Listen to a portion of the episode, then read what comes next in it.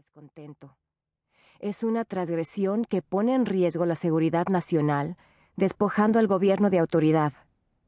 En el momento de la captura, la víctima inicia un recorrido de pánico y dolor mientras vive los primeros efectos de este atentado contra la vida física y su mundo interior.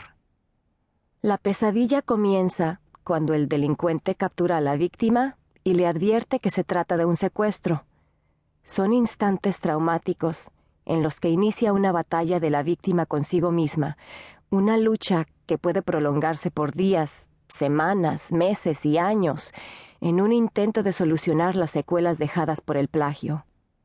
En el momento del secuestro, no solo se nos despoja de la libertad, también se nos arrebata la noción de realidad, nos arrancan nuestros valores, experimentamos el vacío, son momentos en que tenemos que enfrentar la terrible posibilidad de la muerte o de la supervivencia en una atmósfera cargada de vileza.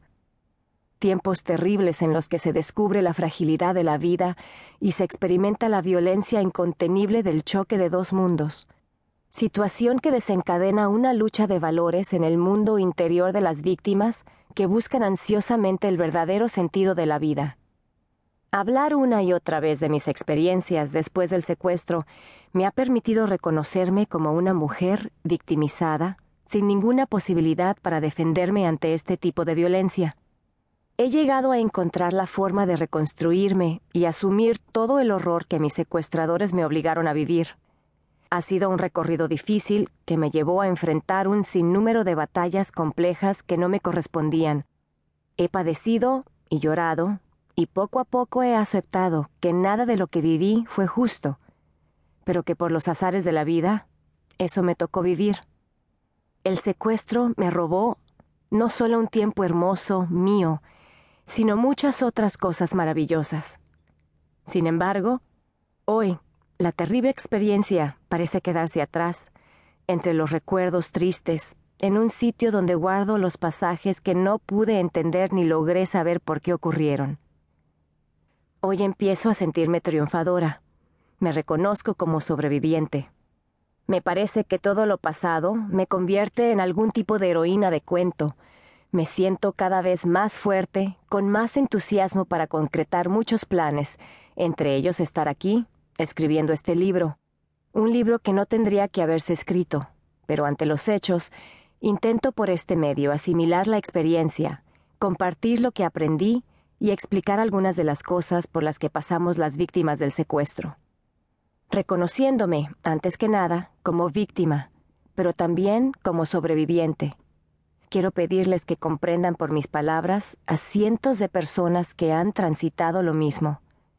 Por todos ellos, los muertos, los mutilados, los niños que han perdido su infancia, los violados, los que han perdido la fe, los que en este momento están secuestrados y los que lamentablemente lo serán. Por ellos y por mí estoy ante ustedes ofreciendo mi historia con el alma al descubierto. Gracias. Clasificación del secuestro en fases. Fase primera. Momento de la captura y de la notificación del secuestro. Fase segunda etapa de adaptación y del proceso de negociación. Fase tercera. Liberación o desenlace. Las posibilidades son múltiples. Pago por la liberación, fuga, rescate, liberación por presión, canje o muerte en cautiverio o muerte de la víctima después del pago. Fase cuarta. Reencuentro familiar. Es una etapa difícil de adaptación y ajuste. Fase quinta Trabajo para la superación del trauma.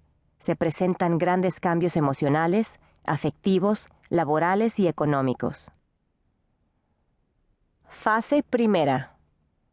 Captura y noticia del secuestro. Es un gran privilegio haber vivido una vida difícil. Indira Gandhi. 22 de septiembre de 2002. El día del secuestro. El destino nunca deja de atraparnos parece ser la voluntad divina y jamás podemos escapar de su camino. Así, en un sendero trazado, asisto a él. El dolor de mi cadera aumenta. Recostada en mi cama de